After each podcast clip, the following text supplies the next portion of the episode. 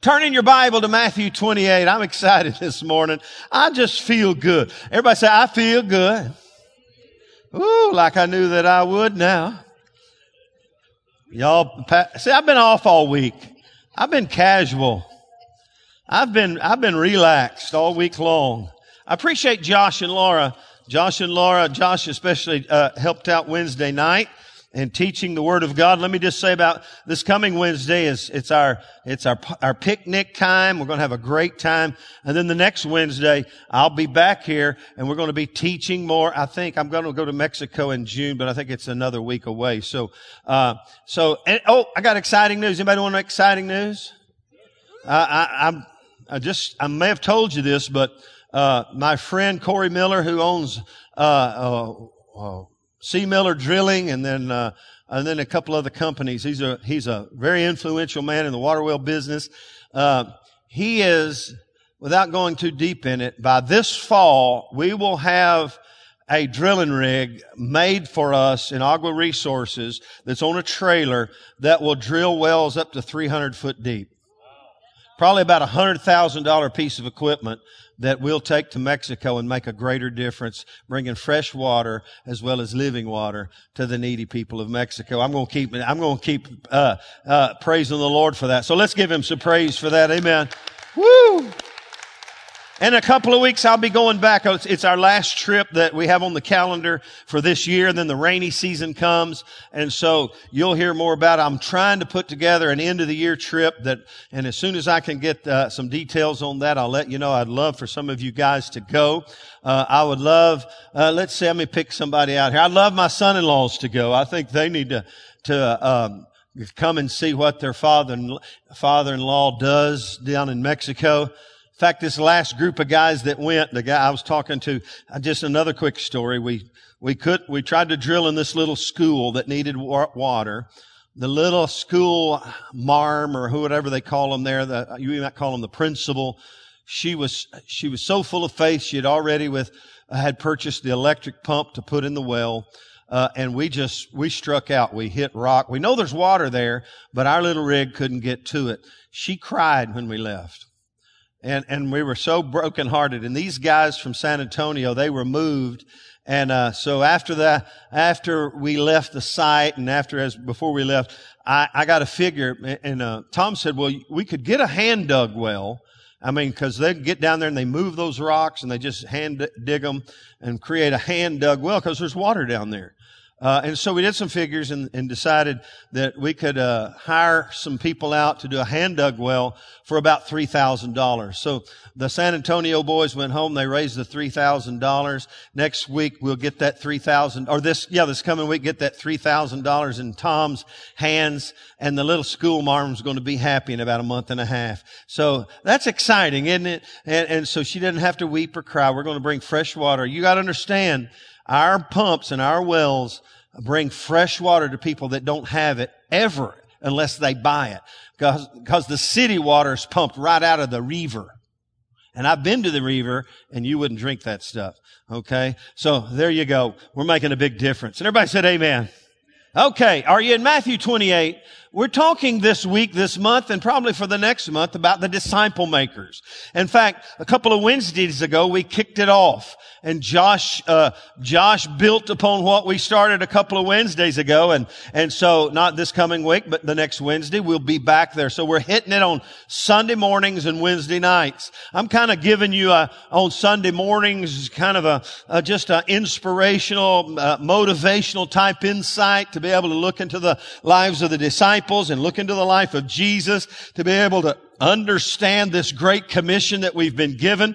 In fact, I want us to read it. I know you know it, but let's read it. Matthew 28, uh, verse 18 and 19 and 20 says, uh, it says this, and Jesus came and spoke to them saying, all authority is given to me in heaven and earth. Go therefore and make disciples. Everybody say make disciples. This is his great commission. And he's not just talking to Pastor Sam. Look at your neighbor and say, he's talking to all of us. Tell, come on, tell somebody. He's speaking this to all of us. He says, go therefore and make disciples of all nations, baptizing them in the name of the Father, the Son, and the Holy Spirit, teaching them to observe all things that I've commanded you. And lo, I'm with you always, even to the end of the age. And everybody say the last word. Amen. And so this is our great commission. And we've been looking at our, at this great commission and our mission as a church and, and we'll begin to look at our vision and, and, uh, as we've said and as we say and as I've already said and as Take Five says, we over the last, oh gosh, 12, 13, 14 months, uh, have have fine tuned our mission statement, uh, and uh, it was born just out of prayer. We were praying. We were praying because uh, our church was and is in the middle of a defining moment. And, and in the middle of this defining moment a little over years ago, uh, uh, over a year ago, I think, this mission statement began to give birth in our hearts uh, and here it is. Here's our mission statement. It's basically about the call, and I'll throw in the command of God on our life. We're called, let's say it out loud together. We're called to, we're called to, we're called to, and we're called to. These are four hugely important thoughts that all really work together to help us fulfill the Great Commission. In fact, we've been teaching this for years in our Connect course uh, about spiritual, mem- about membership. That's the call to gather. The importance of spiritual maturity. That's the call to grow. Uh, the call and the and the commitment to ministry. We make a. In fact, we we sign ministry commitments that I'm gonna I, I make a commitment to, to be a faithful member. I make a commitment to spiritual maturity. I make a commitment to give of my life, of my time, my talents, and my treasure. And then number four, I make a missions commitment to go into all the world and do what? Make disciples. How many of you know that's the Great Commission and that's who we are and that's what this mission statement, when you melt all this down together, okay, it, it comes up the Great Commission. And so we're called to gather, we're called to grow, we're called to give, and we're called to go. Now the Great Commission, you need to understand, uh, the cross-cultural, I'll call it core calling, if you will, to all of God's family, the call, the call and command of the Great Commission to all Christians is to make disciples. Go into all the world and do what? Make disciples. Make disciples of all what? Nations. That's why missions is so important. That's why we have friends and family uh, all over the world who are making a difference and are making uh, uh, disciples. I've got a friend in uh, San Luis Potosi, uh, and uh, he invited me. oh, I think it's November. I can't remember. I'm going to go do a three-day anniversary conference for them and missions conference, and and, uh, and then also, if God's willing, I think the end of August, we'll be going to Jay and Linda Threadgills to, to Haiti. These people are all disciple makers. Thank God for people around the world who are making disciples. Amen. And so I want to encourage you with that. Uh, and, and let's just embrace this and realize, you know what? If I'm going to be a true disciple, I've got to be a disciple maker. In fact, true disciple is a dedicated and disciplined follower of Jesus who has embraced the command and call of God to go and make disciples. That's what a true disciple maker is. Someone who says, listen, I'm going to follow Jesus. I'm going to be a disciplined and dedicated follower of Jesus.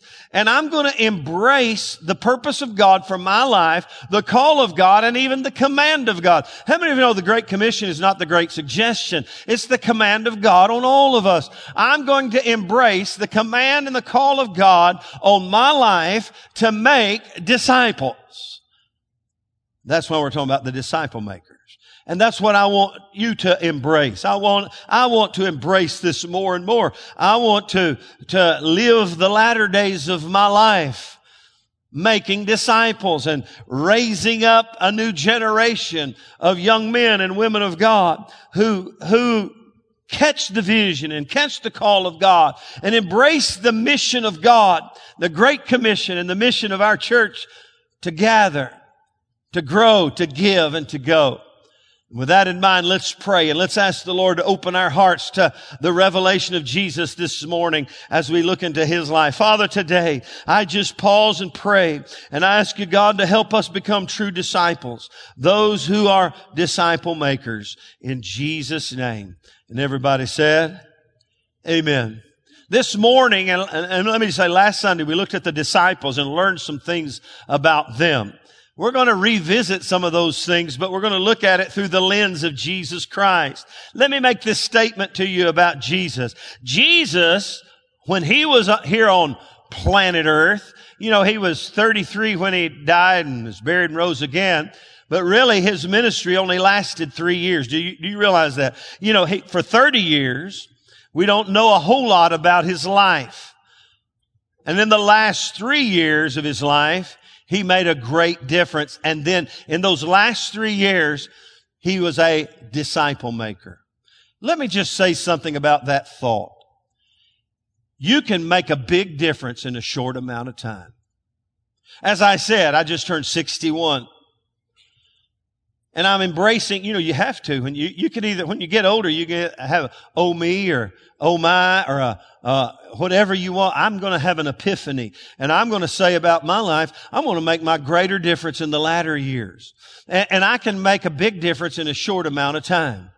Look at somebody and tell them you can make a big difference in a short amount of time. Tell somebody you can make a big difference in a short amount of time. So I came to tell you this morning, even if we just dismissed after this thought, if Jesus can do what he did in three short years that is, that is continuing on and multiplying from generation to generation, why can't we take up that mantle and say, you know what? If Jesus can make a big difference in the world, I can make a big difference in the world because guess what? He lives on on the inside of me and greater is he that's in me than he that's in the world. Somebody say boom shakalaka.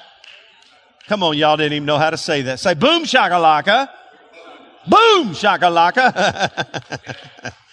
and, I, and so I want to inspire us today. You know, a lot of old timers, they say, well, we just need another generation. You know what this generation needs to do? They need to look at some old timers and say, help me, help me in this journey. We can do this thing together and we can make a great difference in the earth today. And everybody said amen. And so I want to look at the life of Jesus. I want to just learn some things. And here's, here's the thought that I want you to get and then, and then begin to em, embrace your own, in your own life. Jesus embraced the command and call of God to make disciples by the way he lived. He lived a life that was conducive to making disciples. And I want us to think about that for a moment because, you know what? If we're going to become what Jesus wants us to become, and that is disciple makers, we've got to learn some things about how to live life. Because the secondary thought that I want you to get and understand is this, becoming a disciple maker is a lifestyle. It's a choice of how we live life. You see, all of us, whether we realize it or not, we've made choices in life on how we're going to live our life. And we do that day by day. We make choices. Many of them are selfish and have nothing to do with God's purpose and plan for our life. We make this choice, that choice. We choose where we live, where we work, where we go to school, what we eat, what we don't eat, uh, and, and, and, and, and who we're going to like and who we're not going to like. We make choices in life. But I'm telling you something today. If we're going to make disciples, we've got to make some lifestyle choices. If we're going to make a big difference in the earth, we may have have to make some big choices and lifestyle changes in order to make a bigger God difference in the earth. If you're here today and you could be honest with me, like I'm trying to be honest with myself. This morning we talked about getting past the past and one of these things, uh, the, the three points that you've heard before, you got to admit it, quit it, and forget it. There's some things we got to fess up to. We got to realize today that, hey, if we're going to make a bigger difference, we got to make some big changes in our life. Are you with me? And so we're going to look at the life of Jesus. It's a lifestyle choice. And we all make lifestyle choices. We choose this path. We choose that path. How many of you are proud of the fact that, that, that uh, in the spouse you chose? Amen. Beverly, that raise your hand there. Amen. Amen. Scotty, raise your hand. You pre- amen. Amen. Amen. Tommy, raise your hand. Amen. Hallelujah.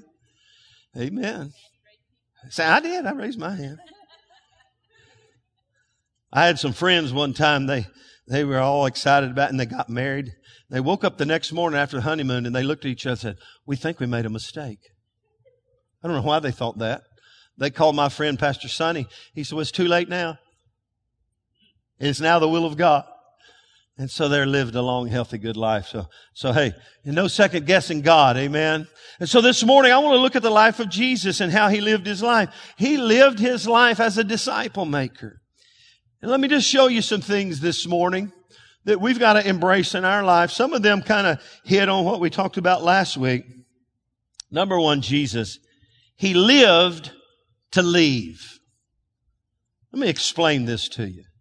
He lived to leave.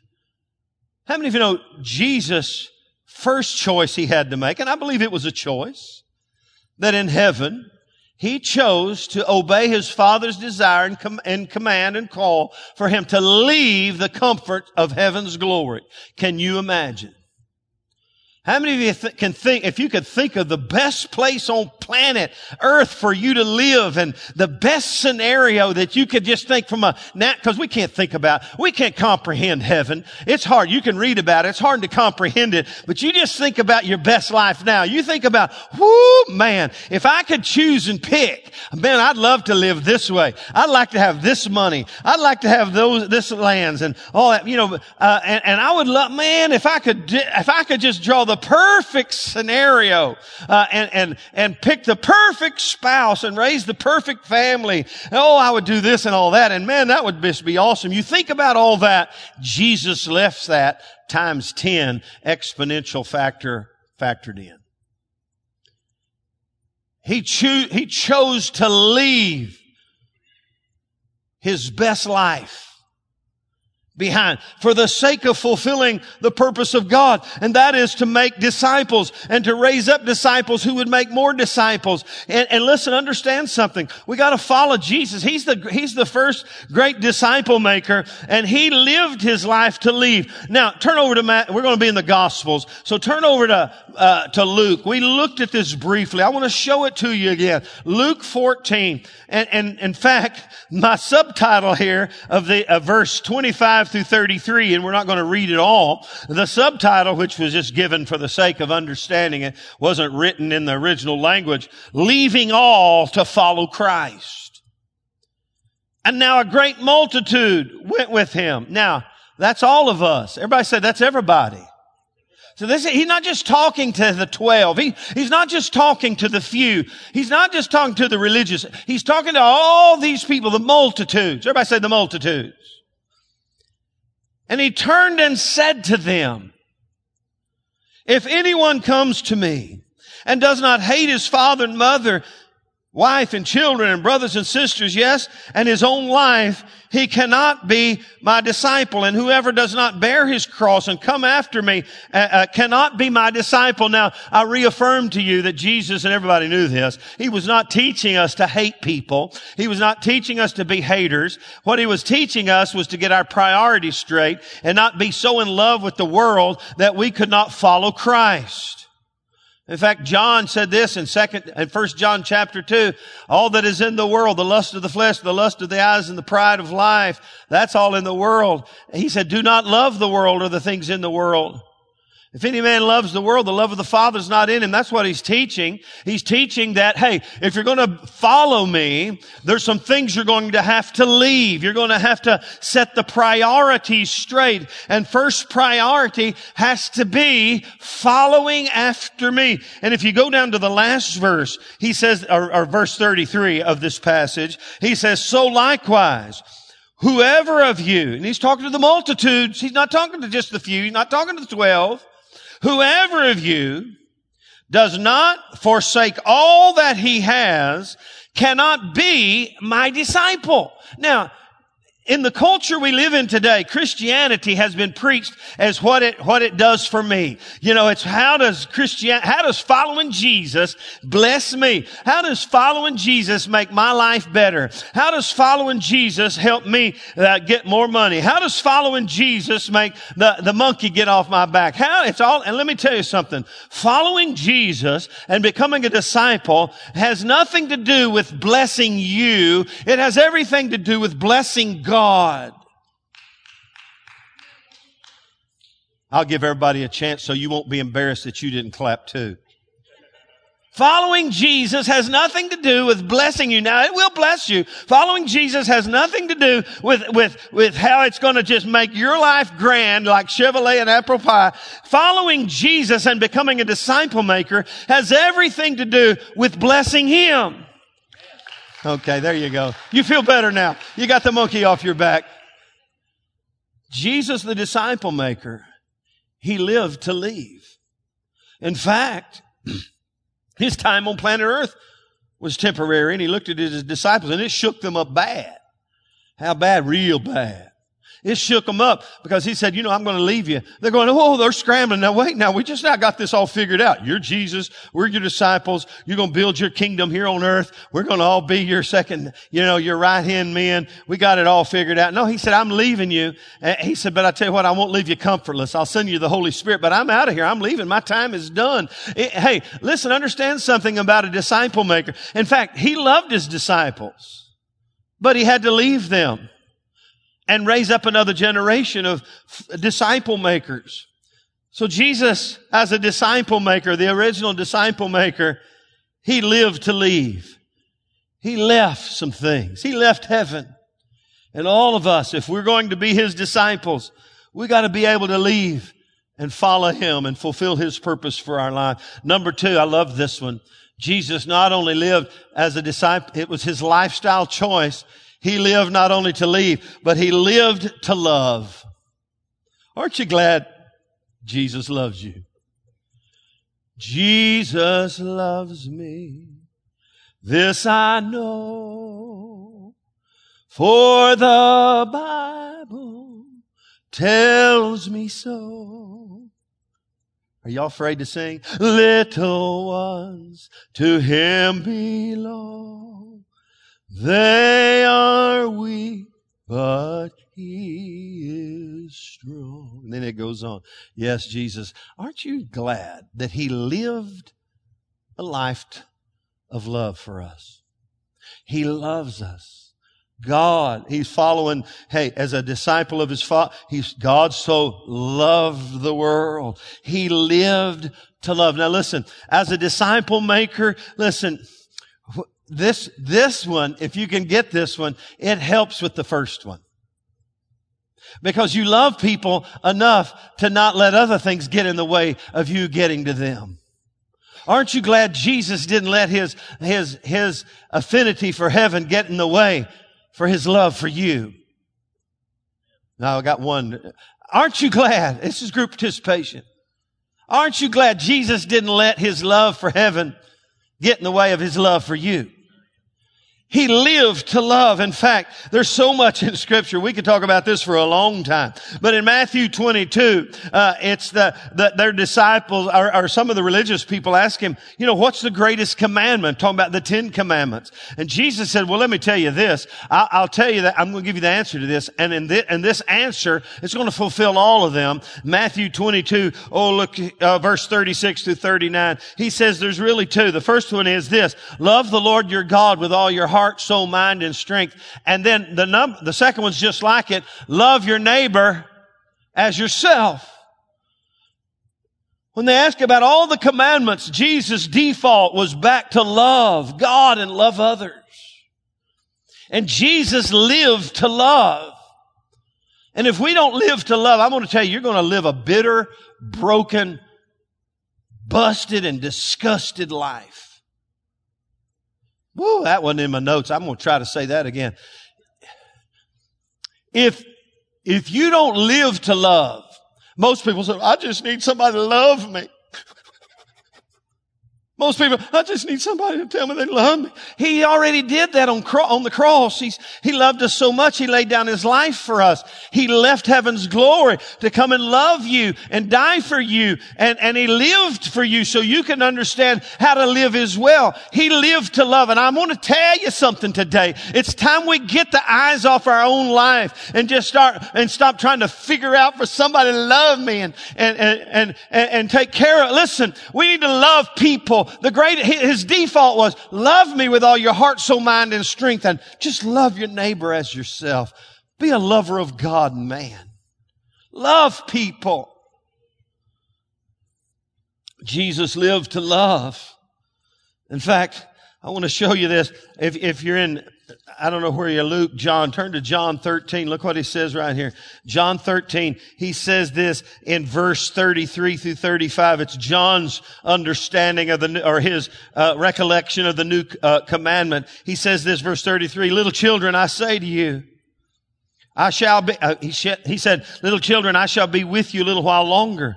You will seek me. And as I said to the Jews, where I'm going, you cannot come. So now I say to you, a new commandment I give to you, that you love one another as I have loved you, that you also love one another. Somebody say love one another. And look what he says in verse 35, because we're talking about discipleship and disciples. By this, all will know that you are my disciples if you have love for one another. In other words, the proof of your discipleship is your love for one another. Now, think about this. What he's saying is two things. He's, yes, he's telling us we need to love one another, but he's also telling, telling us that his love for everybody was so evident, his love for the world was so evident that if you loved your neighbor, people would say, well, he, he he's living like Jesus because Jesus' love for others was well known wherever he went. When's the last time someone said about you or when the world looked at you and said, man, I don't know much about this person, but I know this. They love people. They're lovers of people. They're lovers of God. You know, there's a lot of people think they can love God but not love people. In fact, you go to John 21 there, it's Peter who had blown it terribly, the one who said he loved God and would do anything and follow him. He denied the Lord in the dark hour. You know the story. And he went back to the fishing ground and Jesus, because of his love for Peter, went and found him the resurrected Christ, walked back into his life and they had a little Q&A. You remember the Q&A there after Jesus brought him some fish? The Q&A with Peter. Uh, he says, Peter, listen, let's, let's talk. And the Q&A was not, when are you going to quit messing up? The Q&A was not, have you got, have you got beyond this character flaw in your life? The Q&A was not about Peter's faults and flaws. The Q&A was about Peter, do you love me? In fact, John says this in 1 John. You read 1 John, it's all about love. 1 John says this, if you say you love God but hate your neighbor or hate your brother, you're a liar and the truth isn't in you. And there's some people who say they love God, but they don't really love. People don't look and see the love for their fellow man in their hearts. And, and you read first John, it says, you know, beloved, let us love one another. For everyone who loves is born of God and knows God. He that loveth not knows not God, for God is love.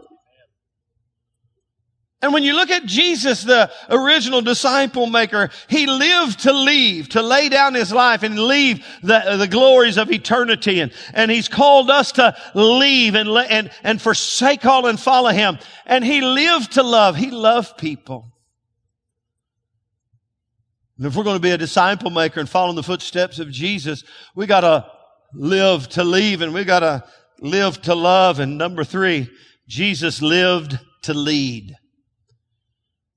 You see, all of us, if we're going to be disciple makers, we have to be leaders, people of influence in the earth.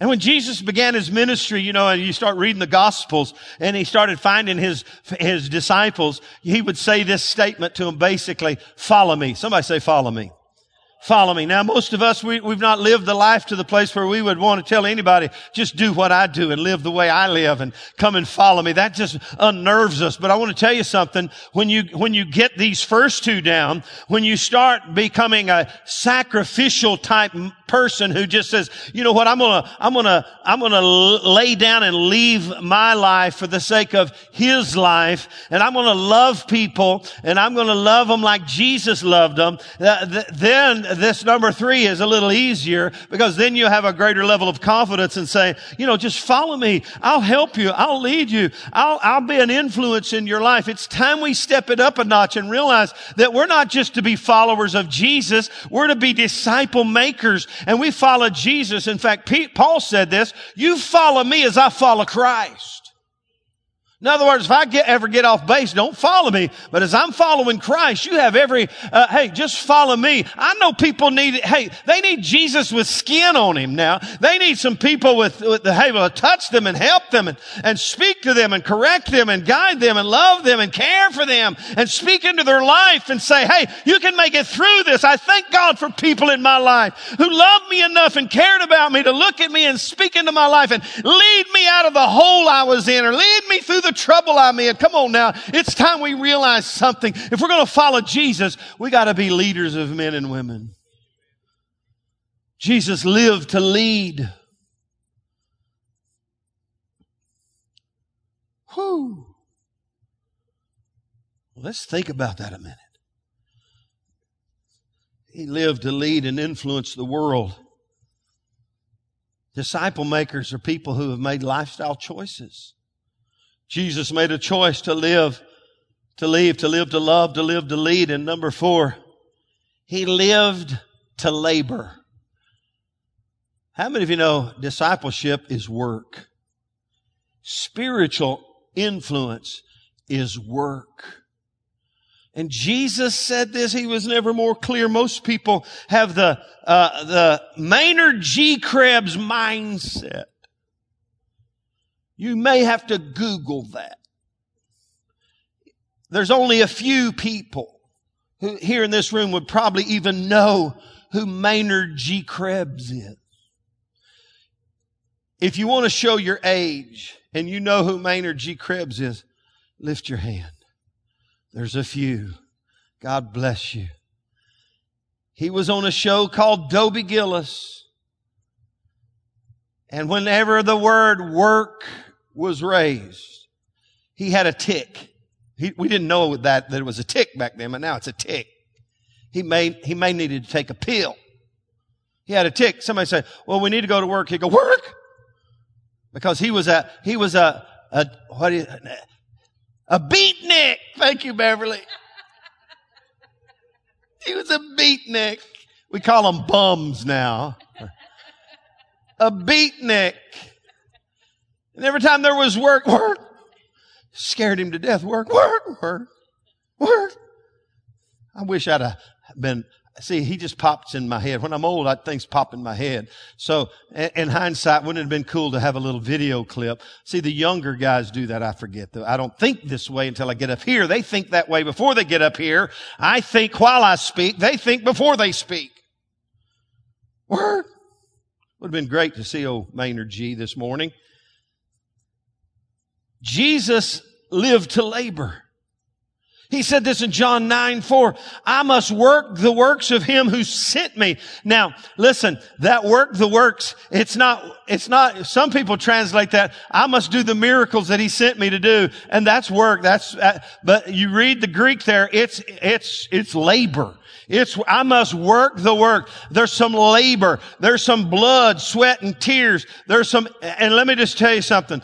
Uh, leading people and influencing people and making disciples is a lot of work. There's work. I'm going to tell you, the, the work of the Lord, you know, people look at the pastor. Well, he's in the middle of the work of the Lord there. He's doing the work of the Lord. He's up there preaching. Man, this is not work for me. This is like hey, this is like play period to me. This is like recess. This is what I love to do. I tell you what's hard is down in the trenches with people and helping them get from one level to the other and making a difference. And so it's labor. Jesus said, I got to work the work of him who sent me while it is day for the day, the night comes when nobody can work.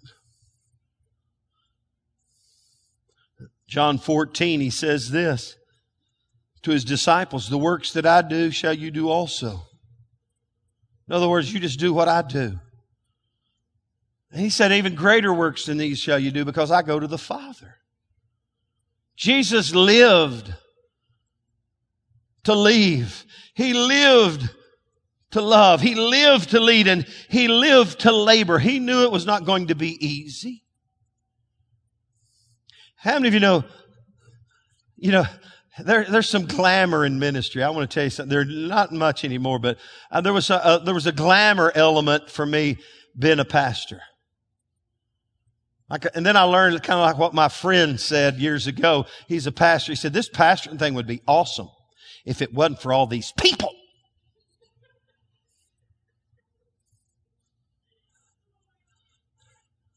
This is work. Another friend said this, man, it'd be great if it wasn't for all those sheep bites you get everywhere. Oh, It's work. It's effort. Parents, is it not work parenting? Is it, is it not work to parent your children? I mean, the spirit of slap will come on you so fast. I know none of y'all have ever had that with your kids. I'll look at mine and say, you know, if I didn't love Jesus and you enough, I might just slap a fire on, I'm going to knock the fire out of you. But I never did that. I followed the biblical model. Spare the rod, spoil the child. It works, by the way. All three of my kids serving the Lord. They didn't get too much of a mess before they grew up and started blessing God and blessing others. And in fact, I got a, I got a t-shirt from Stacy for my birthday. Help me, Stacy. My favorite people are those who call me Papa. Whoo! Nobody cared. I knew that.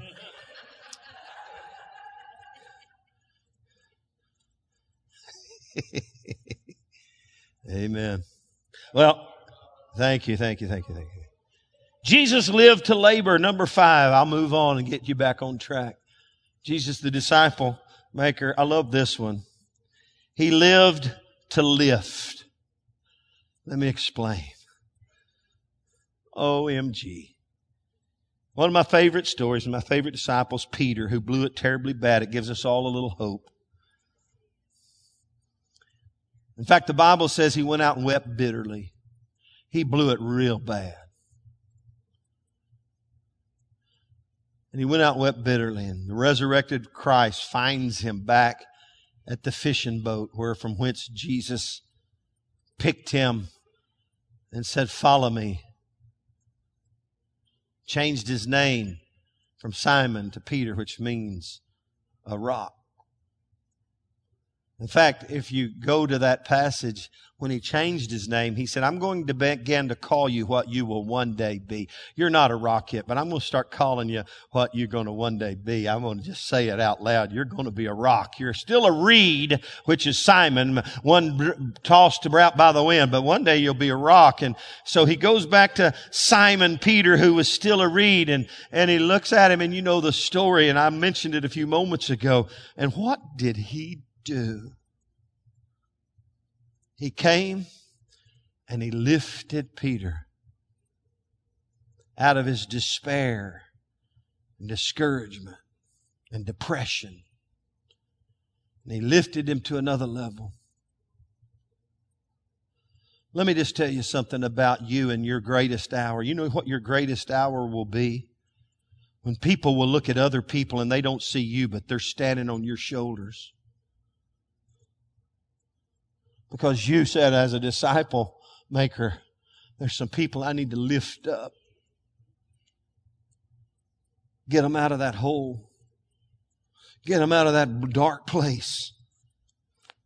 He lifted Peter right out of it. In fact, you think about all the disciples, or, or the fishing ones, uh, you know, let me just tell you something. Fishing back then was, was the low end of the totem pole. It was, it was just the, you know, what are you doing? Well, just like everybody else. I'm trying to catch a few fish out of this lake. And how many of you know there's only so many fish to go around? And so there were days when they caught nothing. You know the story.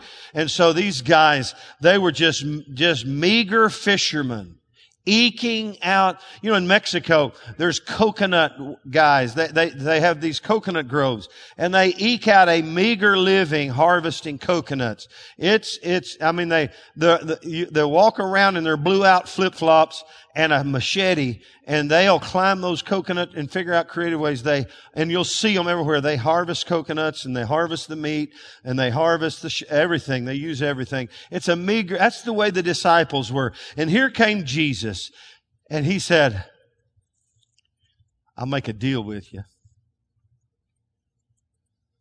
If you'll just follow me, I'll make you a fisher of men. I'll lift you to a whole new level of influence in the earth. That's what our, our responsibility is. Is to lift others to a place of influence and a place of of of of uh, increase in their life and capacity in their life. Jesus, as the disciple maker, he lived to leave, he lived to love, he lived to lead, he lived to labor, and he lived to lift others up. There's a story of of a woman. I think she was she was infirmed in some way. I can't exactly. I think she was blind and even crippled. And the Bible says Jesus lifted her up.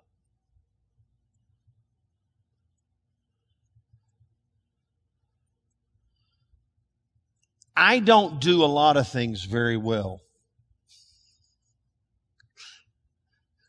I know my strengths and I know, sadly, my weaknesses, but in a pinch, if somebody's in a real hole, I have a grace and it's, and it's encouraged. I'm an encourager.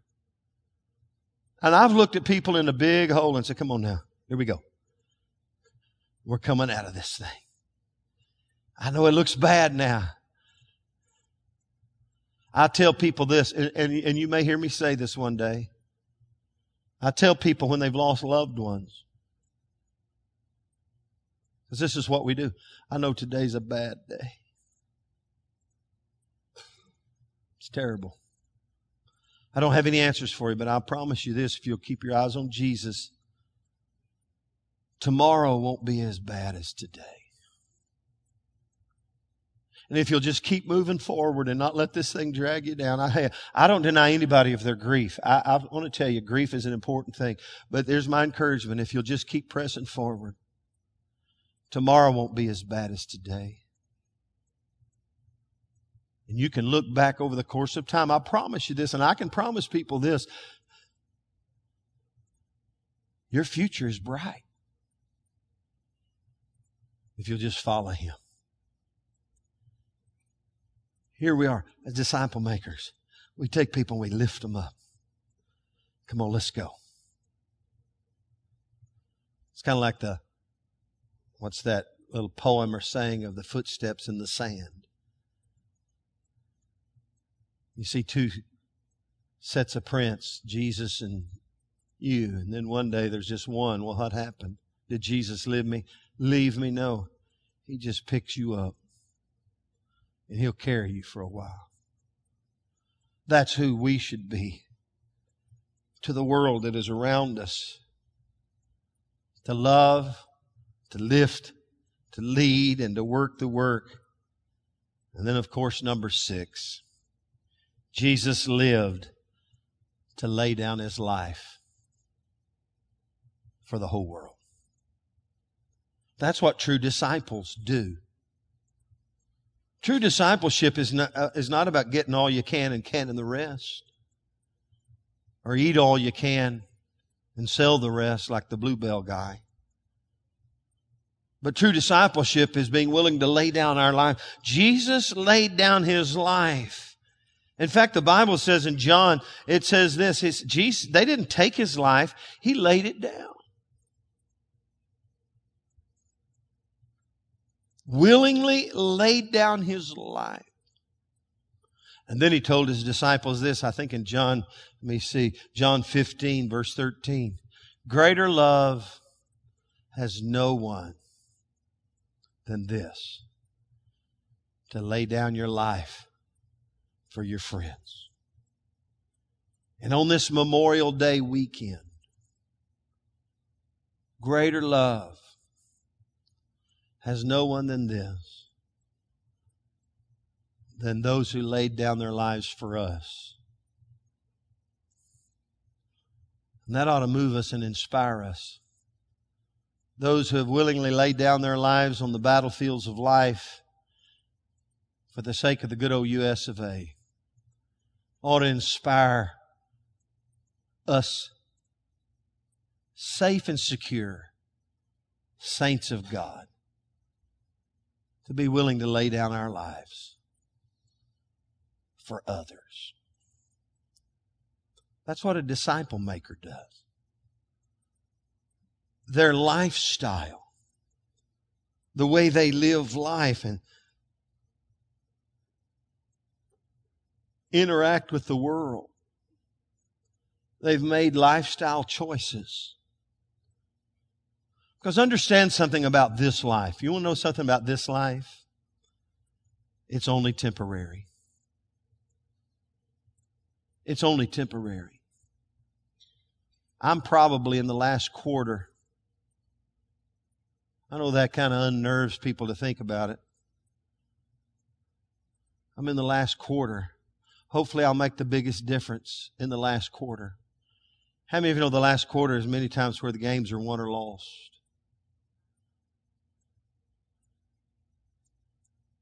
And we all have to make lifestyle choices. This life is only temporary. Your capacity to be influential is limited to this life. After that, it's heaven. And so I want to ask you today how are you living life? Are you living the lifestyle of a disciple maker? It's a challenge. I'm not, hey, this is not a bless me message. This is a bless God and others message. You come to the close of this life, and if you lived for you, what a boring, sad, let me just say, pathetic, wasted life you live. Most people think it's all about them. It's not about you.